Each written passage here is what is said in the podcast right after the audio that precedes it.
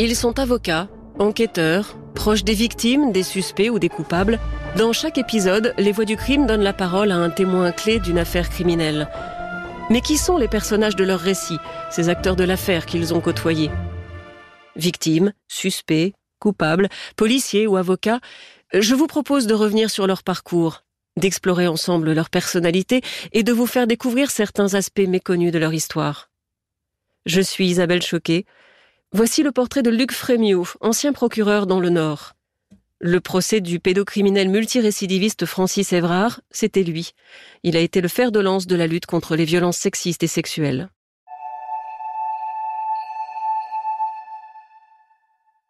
Il est devenu magistrat par hasard, ou par flemme peut-être. Un peu les deux en fait. En tout cas, certainement pas par vocation.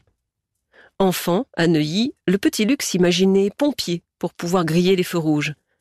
À l'adolescence, il s'est rêvé banquier, roulant en limousine, riche comme Crésus. Puis il a eu la tentation de devenir mercenaire ou romancier. Dans toutes ses carrières fantasmées, une constante, un immense désir de liberté, d'indépendance, comme une envie d'être au-dessus des lois et de s'affranchir des règles. Pas vraiment le profil d'un futur juge, et pourtant. Le hasard, c'est cet accident de la route à l'âge de 18 ans. Il est en voiture, il met son clignotant, tourne à droite. Un vélo le double côté droit précisément. Collision, plus de peur que de mal.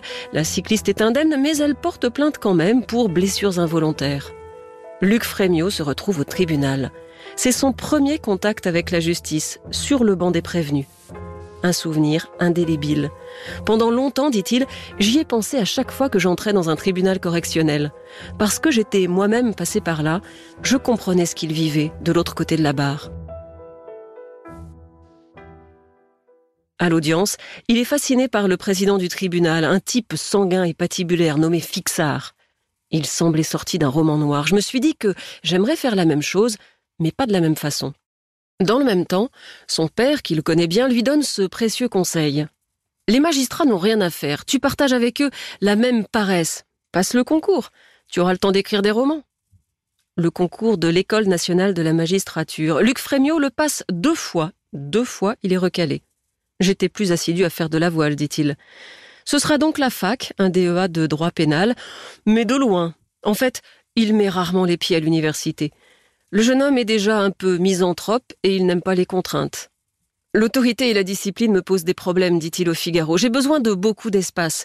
Alors je travaillais surtout de chez moi, avec de très bons livres. Des codes d'Alloz qu'il embarque avec lui chaque fois qu'il prend le large en bateau. Sa carrière commence au début des années 80. Il est juge d'instruction à Lille. Il ne quittera plus ces terres des Hauts-de-France où il va découvrir les assises et leur cortège de misère et de sordide. L'une de ses premières affaires, il s'en souvient comme si c'était hier.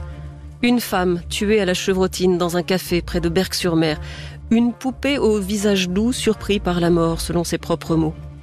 Puis une autre femme à qui son mari a promis qu'elle ne passerait pas Noël et que l'on retrouve le 24 décembre dans sa voiture, le corps criblé de six balles. Les frères Jourdain aussi, ces marginaux qui ont kidnappé et tué quatre jeunes filles pendant le carnaval du Portel. Autant de procès, de plongées dans les turpitudes de l'âme humaine.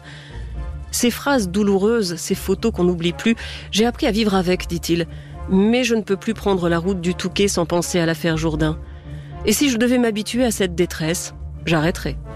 C'est ce qu'il écrivait en 2014 dans son livre Je vous laisse juge.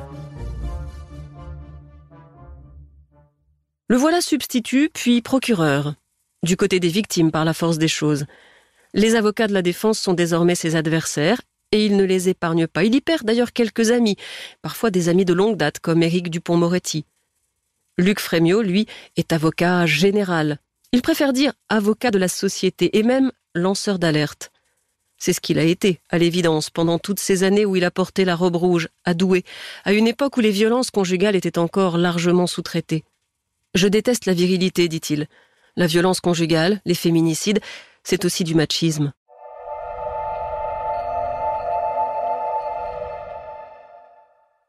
Dès 2003, contre toutes les pratiques en vigueur, il lance un dispositif innovant. Plus de main courante, l'homme qui frappe doit quitter le domicile et participer à des groupes de parole. Luc Frémiot aimerait qu'on prenne le mal à la racine, qu'on s'occupe des auteurs de violences et pas seulement des victimes. Il incite les policiers à agir avant qu'il soit trop tard, avant de se retrouver devant un cadavre à la morgue. Ça ne passe pas toujours. Je n'ai pas fait autant d'études pour m'emmerder avec des histoires de bonnes femmes, ça, c'est ce que lui lance un jour un procureur général. Il n'empêche, son protocole est un succès. Le taux de récidive dans son département chute très nettement. Ses positions font école du Canada jusqu'au Japon. Et sa notoriété grandit, avec en point d'orgue le procès d'Alexandra Lange. Après 17 années de viol, de coups et d'humiliation, cette femme a fini par égorger le père de ses quatre enfants. Comme représentant de l'accusation, Luc Frémio est censé réclamer une condamnation. C'est son rôle, c'est la règle.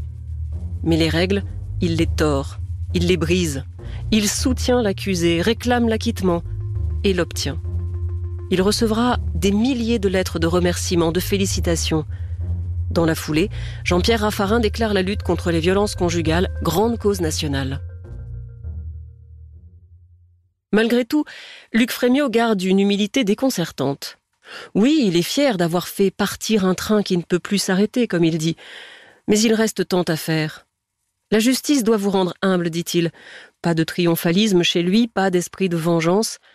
Quand il réclame la perpétuité, c'est à contre-coeur, comme dans le procès de Francis Évrard. Le pédophile a avoué une quarantaine de viols ou d'agressions sur des enfants. Au procès, Luc Frémiot lui lance Vous les entendez, leurs pleurs? Ces enfants qui jouent sur la marelle maudite que vous leur avez dessinée, où l'on passe directement de la terre à l'enfer. L'accusé est considéré comme incurable. D'ailleurs, il a lui-même réclamé un traitement par ablation des testicules. Il est condamné à 30 ans de réclusion.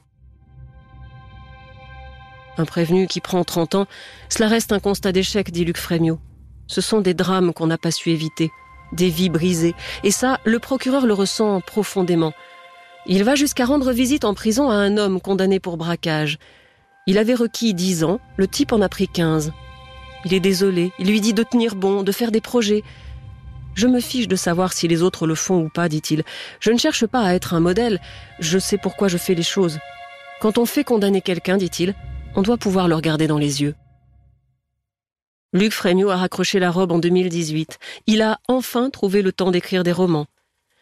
Ses histoires s'inspirent de ce qu'il a connu aux assises, et les femmes ont souvent le premier rôle. Ce sont ses héroïnes. Les femmes sont plus courageuses que les hommes, dit-il. Elles ont une plus grande résistance et résilience. Le Monde a interrogé son épouse, Corinne. Ça fait quoi de vivre avec un homme féministe?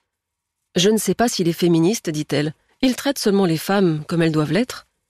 Il fallait sans doute pour cela un esprit rebelle. Il l'a parfois payé, mais j'ai fait un choix, dit-il. À la carrière brillante que j'aurais pu mener, j'ai préféré la liberté. Pas si loin de son rêve d'enfant, finalement, griller quelques feux rouges, pour sauver des vies. Vous venez d'écouter le portrait de Luc Frémiot. Vous pouvez retrouver tous les épisodes des Voix du crime sur l'application d'RTL, rtl.fr et toutes les plateformes partenaires. N'hésitez pas à nous laisser une note ou un commentaire. À très bientôt.